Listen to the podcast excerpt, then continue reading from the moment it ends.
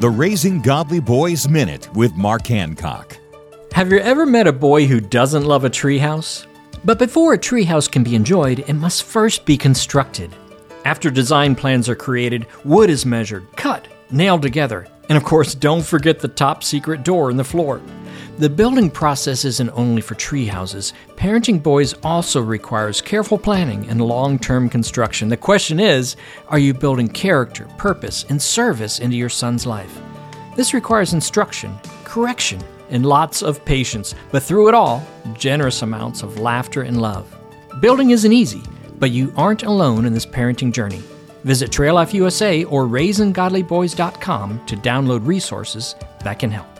Dig deeper with free resources at raisinggodlyboys.com. raisinggodlyboys.com. raisinggodlyboys.com.